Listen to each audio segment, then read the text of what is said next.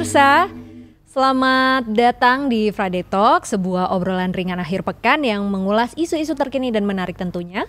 Bersama saya Drusela Diahati dan Direktur Utama PT Karya Citra Nusantara atau KCN Bapak Widodo Setiadi. Apa kabar Pak? Kabar baik Bu. Sehat selalu ya Pak ya di tengah Harus pandemi. sehat dan semangat. Pak Widodo, masyarakat ini pengen tahu apa sih Pak sebenarnya PT Karya Citra Nusantara ini?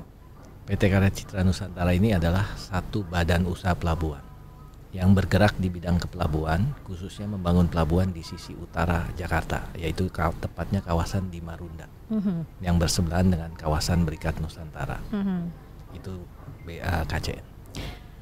Dari KCN Pak, kita beralih berarti ini kan sebuah pelabuhan nih Pak. Betul. Mengapa harus pelabuhan bisnisnya?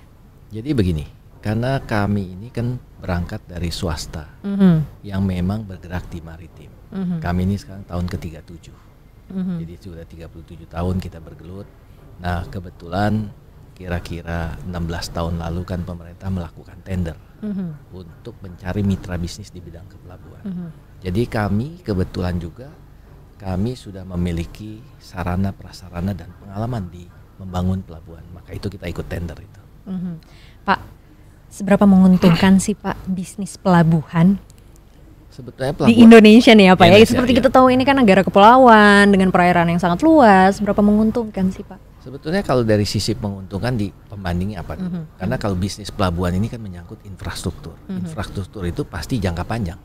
Ya jadi kita sebetulnya tidak banyak perusahaan yang sebetulnya saat ini berani masuk di bidang kepelabuhan. Tidak banyak. Tidak Mengapa nih Pak? Karena returnnya lama dan Oke. jangka panjang. Ya. Ya, kedua, ini juga menyangkut tentang kebijakan regulator. Mhm. Di pelabuhan itu kan kita tidak bisa misalnya seperti di transaksi bi- Mhm. bisnis online biasa, semua jenis barang boleh. Tapi kan ada aturan main. Mhm. Ada bea cukainya, ada karantina. Lalu ada begitu banyak regulasi. Jadi tidak semua. Mhm. Dan kita tahu negara kita kepulauan bisnis infrastruktur ini Mhm. sebelum eranya Pak Jokowi kan boleh dibilang belum terdengar gaungnya. Mhm. Kan kita bisa lihat Ya. bis- Kementerian Maritim baru kapan dibentuk? Ya. Kementerian Kelautan. ya. Mhm. Sedangkan negara kita adalah negara maritim. Mhm. Berarti ada perubahan ya usaha itu ya Pak? Pasti. Mhm. Dan memang ini kan yang kita harapkan pemerintah ini harus punya cetak biru jangka panjang Mhm. supaya jangan nanti ganti pemerintah, ganti kebijakan. Ya biasanya gitu ya Pak ya. Ya. Pak Widodo kayaknya udah sangat-sangat mengerti nih mengenai bisnis pelabuhan. Kita pengen tahu Pak Widodo sebelumnya backgroundnya apa sih Pak? Kayaknya paham banget deh. Saya backgroundnya, Mhm. saya ini kan ke- kecil belajarnya ya. Mhm. Pertama ya di sekolah, lalu kita belajar dari sektor informalnya yaitu belajar tentang kemaritiman. Mhm. Ya apa yang di maritimnya? Yaitu bagaimana kita melihat dunia maritim mulai dari bikin kapal, perbaikan kapal, termasuk bagaimana turunan dari bisnis ini. Mhm. Mhm. Nah itu yang saya pelajarin selama ini, Mhm. termasuk dari sisi finansialnya. Finansial sampai akhirnya berakhir di berlabuh di pelabuhan ya Pak ya. Ya, ya karena memang kita ini menjadi bagian dari rencana jangka panjang Mhm. perusahaan kami. Mhm. Kami ingin membuat satu masterpiece Mhm. project yaitu karena dulu kan kita masuk di pelabuhan itu mulai dari pelabuhan khusus, Mhm. pelabuhan yang agak kecil. Ya. Lalu kita kerjasama dengan Pelindo Mhm. di daerah. Nah, baru 2004 kita memberanikan diri ikut untuk bikin pelabuhan Mhm. umum. Ya. Nah, pelabuhan umum itu kan tentunya bisa melayani begitu banyak barang. Ya. Jadi hierarki tertinggi dari pelabuhan di Indonesia kan pelabuhan umum. Mhm. Gitu. Ya, Pak Widodo, pelabuhan KCN ini kan ada di Marunda ya Pak ya, pelabuhan Marunda ini ya Pak ya. Bagaimana sih Pak hingga saat ini Pak potensi pembukaan lapangan kerjanya? Kita pengen tahu. Sebetulnya Ya, ini bisa menjadi kita juga berharap pemerintah ini bisa hadir, Mhm. terutama menghadirkan di sekolah-sekolah swasta atau negeri Ya. yang uh, punya kredibilitas ada fak khusus. Karena ini harus menjadi satu pilihan ke Mhm. depan bagi uh, generasi muda. Karena kalau kita tahu kan bangsa kita bangsa maritim, nenek moyang kita katanya Ya. pelaut. Mhm. Nah, dengan adanya potensi ini khususnya kalau eh, KCN di Marunda kan Mhm. kita tahu juga Marunda ini kan salah satu batas akhir pantai utara sebelum ke Jawa Barat. Mhm. Nah, ini Dulu kalau kita lihat juga ada rumah susun Marunda. Dulu banyak orang yang berpikir Marunda itu agak terpencil. Ini kan sebetulnya sesuatu yang bisa digarap Mhm. menjadi salah satu alternatif pilihan baik regulator maupun pemerintah daerah khususnya ibu kota. Berarti turut serta membuka lapangan kerja nih Pak. Pasti. Pasti ya. Sejauh ini apa Pak eh, yang diserap gitu tenaga yang diserap dalam dalam pembukaan lapangan kerja di Terutama pelabuhan ini sendiri? kalau tenaga yang diserap itu kan calon-calon yang mau menjadi ABK kapal, Mhm. anak buah kapal. Ya. Kedua uh, pihak-pihak yang misalnya mau mengisi itu untuk di logistik transportasi daratnya. Jadi di tracking, bisnis tracking, lalu ada bongkar muatnya. Mhm. Lalu ada turunan bagaimana mensuplai semua kebutuhan-kebutuhan air, makanan. Itu yang bisa kita buka lapangan kerja karena artinya dengan adanya kepelabuhan ini bisnis-bisnis turunannya itu memerlukan banyak tenaga kerja. Mhm. Karena ini kan bukan industri yang kita membuat produk jadi ini lebih ke jasa bagaimana bongkar muat kecepatannya agar supaya logistiknya turun otomatis harga barang bisa turun. Ya. Pak, kalau kita ngomongin mengenai lapangan kerja nih Pak, Ya. pasti ada imbasnya dong ke perekonomian Indonesia. Apa sih selama ini eh, fungsi dari Pelabuhan Marunda ini untuk eh, perekonomian Indonesia khususnya? Jadi regulator ini kan sudah menetapkan sesuai rencana induk pelabuhan nasional. Marunda ini ada di RIP-nya Tanjung Priok, rencana induk pelabuhan Tanjung Priok. Jadi pengembangan Tanjung Priok. Pelabuhan Tanjung Priok kita tahu kan pelabuhan internasional. Kita harus mendukung Tanjung Priok menjadi pelabuhan yang tidak boleh menyaingi itu. Dan pemerintah men- menjadikan solusi alternatif. Apa alternatifnya? Yaitu Jadi bukan untuk menyaingi. ya? betul. Mhm. Jadi contohnya kami hanya ini sementara Itu patut digarisbawahi ya Pak ya. Betul. Karena kalau nggak diatur, saya tentu Iya. sebagai bisnismen mencari peluang yang lebih menguntungkan. Mhm. Nah itu bisa menjadi persaingan. Yap. Nah kalau sekarang yang ada adalah kita harus mem- membongkar muatnya hanya barang curah. Mhm. Jadi pelimpahan dari Tanjung Priok harus kita tampung. Jadi itu yang membedakan juga ya Pak ya. Betul. Barang curah yang Ya. memang ada di Pelabuhan Marunda. Walaupun izin kita, Ya. BUP kita, izin BUP Badan Usaha Pelabuhan kita itu mem- kalau pelabuhan umum itu kan hierarki tertinggi barang apa pun yang memang diperbolehkan oleh pemerintah Ya. kita boleh. Mhm. Cuma dalam prakteknya kita karena kita sudah digariskan regulator harus mendukung. Seperti dulu kan kalau kita dengar presiden sangat concern tentang dwelling time, Mhm. waktu bongkar Ya. muat Tanjung Priok. Mhm. Dengan Luar biasa ya, Pak ya. Nah, dengan keterlambatan itu kan Cukup bisa lama. dipindahkan. Iya, iya. Dengan adanya ini, Iya. itu dwelling time-nya bisa lebih turun. Oke, jadi mungkin yang harus digarisbawahi adalah Pelabuhan Marunda ini bukan untuk menyaingi, tapi Ya. untuk mendukung dan membantu beban dari Pelabuhan Tanjung Priok ini sendiri. Betul Pak, sekali. ya. Mhm. Betul. Pak, kalau kita ngomong mengenai bisnis pelabuhan nih Pak, ini kan suatu yang masih asing sebenarnya bagi masyarakat Indonesia nih ya Pak. Prospeknya ke depan bagaimana sih Pak? Kalau prospek sebetulnya kalau kita melihat dari geografis kita, Mhm. lalu kita lihat juga uh, selama ini bahwa infrastruktur kepelabuhan masih sangat tertinggal, apalagi kalau dibanding negara-negara lain. Mhm. Ini satu peluang bisnis yang besar. Mhm. Tapi ini semua tergantung regulator dalam hal ini pemerintah. Mhm. Bagaimana pemerintah bisa memastikan pihak-pihak yang melakukan investasi di pelabuhan ini mendapat kepastian. Apa kepastiannya? Kemudahan berinvestasi, kepastian jangka panjangnya tidak ada perubahan-perubahan kebijakan, termasuk bagaimana pemerintah harus bisa memberi stimulus bagi perusahaan yang mau. Stimulus ini tidak perlu harus berbentuk uang, Mhm. tapi lebih bagaimana stimulus terhadap kebijakan-kebijakan yang kondusif dalam rangka memba bagaimana membangun infrastruktur ini dari Sabang sampai Merauke. Mhm. Berarti ke depan sebenarnya ada masa depan di bisnis pelabuhan ini ya Pak ya. Harus ada. Tapi yang mau ditanyakan adalah bagaimana sih dukungan pemerintah saat ini?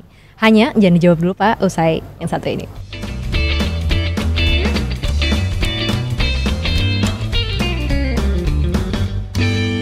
Halo pemirsa, kembali lagi di Friday Talk Masih bersama saya Drusela Dihati Dan tamu kita yang luar biasa pada siang hari ini Yaitu Direktur Utama PT Karya Citra Nusantara Bapak Widodo Setiadi Pak tadi kita berbicara mengenai pelabuhan Ya. Dan bagaimana dukungan pemerintah Pak Betul. sejauh ini Betul. dengan bisnis ini Saya melihat dukungan pemerintah di periode kedua Pak uh, Jokowi ini masih perlu ditingkatkan. Kenapa? Karena pemerintah saya lihat kan sekarang juga ada beban baru yaitu masalah pandemi. Lalu bagaimana Jangan sekarang kita sekarang udah mulai dengar lagi isu-isu reshuffle dalam waktu dekat. Nah, kami berharap kalau pelaku usaha itu, pemerintah itu harus betul-betul bisa meyakinkan bahwa program yang sudah dijalankan itu bisa terjaga dengan baik. Lalu hal-hal yang memang masih ada hambatan, pemerintah harus hadir mm -hmm. melakukan eksekusi. Mm -hmm. Dan itu kan sebetulnya mudah. Mm -hmm. Kalau ada hambatan, tinggal diinvestigasi hambatannya di mana, itu langsung harus eksekusi mm -hmm. tanpa harus menunggu omnibus law yang katanya kita lihat kan ini spiritnya menciptakan lapangan kerja, tapi masih begitu banyak tentangan. Dan iklim investasi yang baik. Tentu, betul, ya. hmm. betul. Dan ini kan bisa menjadi presiden yang baik, hmm. citra yang baik, dengan spirit seperti Pak Jokowi bilang, kita harus mendatangkan investor baik lokal maupun luar. Jadi pertumbuhan foreign di, do, apa domestik investnya juga harus di jalan, hmm. domestik untuk investasinya juga harus dijaga. Mm -hmm. Itu yang menurut saya. Tapi ngomong-ngomong mengenai pandemi nih Pak Widodo, bagaimana nih Pak ketika pandemi ini pelabuhan ini dengan bisnis logistik yang kita tahu sangat tergantung juga dengan Ya, kalau kita beruntungnya begini. Mm -hmm. Logistik sekarang ini di zaman pandemi justru kan makin booming. Mm -hmm. Bukan karena apa? Karena contoh lah. Kalau barang-barang online juga memerlukan logistik darat termasuk turunannya bahkan pabrik-pabrik karton box meningkat. Nah, kalau di kami pelabuhan umum ini kan melayani kebutuhan barang-barang untuk industri seperti mm -hmm. batu bara, kaulin, tanah liat, pasir. Ini yang memang dibutuhkan untuk industri tetap jalan. Apakah itu pabrik farmasi, apakah itu misalnya CPO, tetap jalan. Nah, ini yang memang membedakan bisnis karena walaupun ada pandemi apa pun, tetap kan kita harus survive mm-hmm. dan kita harus bisa menjaga kelangsungan semua ini. Mm-hmm. Dan memang kembali lagi, ini dalam hal ini semua diperlukan kerjasama kerja keras dari semua elemen bangsa. Mm-hmm. Mm-hmm. Pak uh, terkait dengan pandemi nih Pak, ada nggak sih Pak mungkin cerita uh, terkait dengan pandemi ada dampaknya nggak Pak dengan transportasi laut Pak selama ini yang loading ke ke pelabuhan Marunda? Ada. ada. Jadi memang hmm. dengan adanya sebelum pandemi dan sesudah pandemi pasti ada sedikit gejolak. Tetapi kan sekarang berapa bulan ini kita sudah mulai, mulai normal yang baru beradaptasi baru. ya Pak ya. Betul. Mhm. Dan memang yep. yang sekarang menjadi tantangan kita bersama bagaimana semua elemen bangsa ini punya pemahaman sama, sama mm-hmm. tentang mm-hmm. standar mm-hmm. normal yang baru. Mm-hmm. Karena salah satu PR di negara kita kan disiplin bangsa juga. Mm-hmm. Nah ini kalau ini tidak berjalan dengan baik, ini juga akan berpengaruh. Mm -hmm.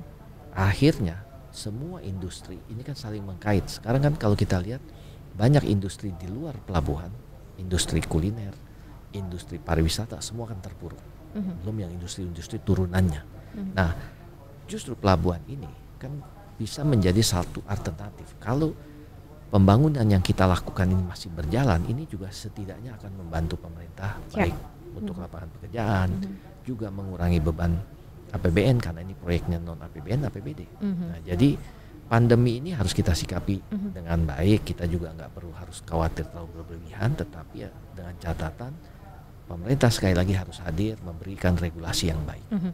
Pak ngomong-ngomong mengenai non APBN, ya. gimana sih Pak rasanya? Mungkin sebelumnya pernah pernah bekerja sama dengan dengan uh, pemerintah, ada ada perbedaan nggak Pak? Jadi begini, ini proyek pertama kali kali mm -hmm. buat kami -hmm. sebagai swasta nasional yang bekerja sama melakukan proyek joint venture. Oke. Okay. Ya, jadi kalau joint venture itu kan berarti di PT ada anak perusahaan yang pemegang sahamnya ada swasta dan pemerintah.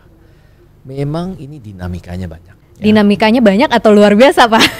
Sangat banyak dan luar biasa sudah 16 tahun belum selesai. Oke, oke, nah, oke. Jadi ini yang mungkin sebetulnya menjadi catatan kami juga. Oke, okay, jadi ini curhatnya ya Pak ya? Ya, ya bukan curhat tapi berbagi ya, sharing yeah. ya. Jadi okay. ke depan mungkin lebih tepat kalau kita bekerja sama itu polanya bukan joint venture. Oke. Okay. Tapi lebih baik misalnya kerjasama KSO atau yang lain-lain. Mm -hmm. Karena kalau joint venture sekali satu ngambil keputusan ini akan lama pengambilan putusannya karena hmm. kita tahu kan kalau view-nya pemerintah ini kan dia juga sebagai agent of development lalu dia terikat GCG beda dengan swasta hari ini kita deal ya jalan hmm. nah di sana kan banyak sekali aturannya. Nah ini yang kadang membuat momentum bisnis itu bisa lewat. Ya. Nah, jadi itu yang mungkin sharing saya. Apa saja Pak yang harus eh, ketika tadi sudah curhat gitu ya mengenai apa saja nih yang dirasakan ketika bekerja sama dengan salah satu eh, pihak pemerintah.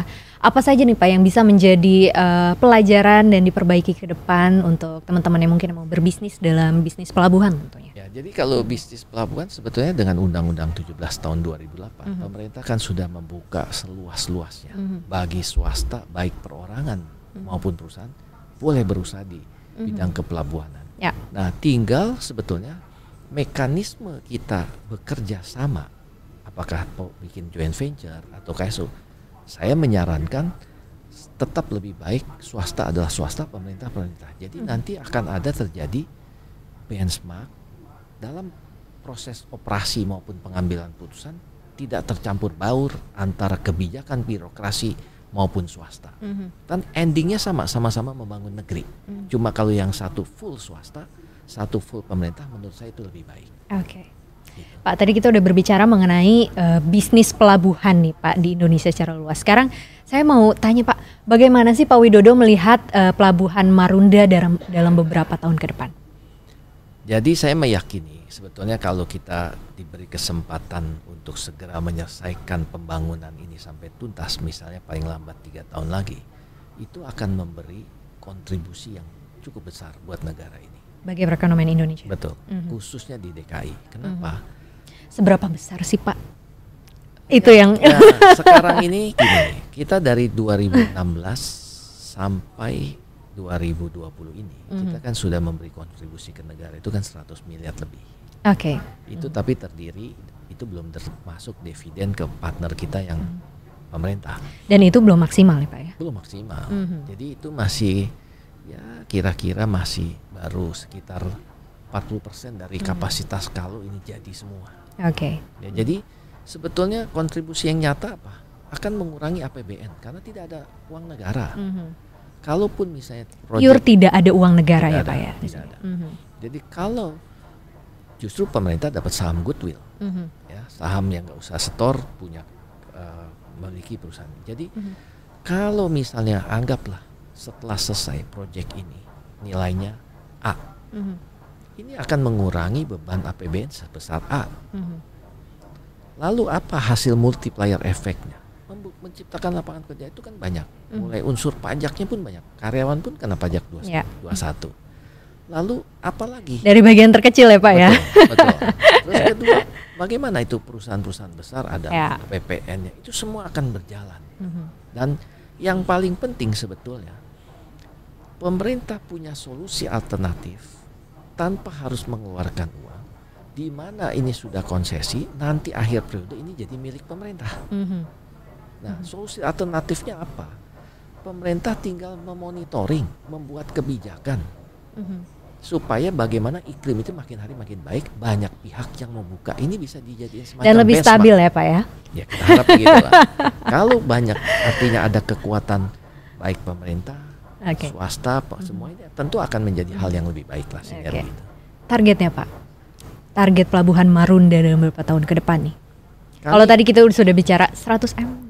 oh kalau depan. kita sebetulnya begini, kalau target omset setahun, Hmm. kalau tiga pir ini sudah jadi, Mhm. itu harus minimal 500 sampai 1 T. Minimal ya Pak ya, minimal. mungkin bisa digaris 500 miliar sampai 1 Mhm. T Mhm. omsetnya. Mhm.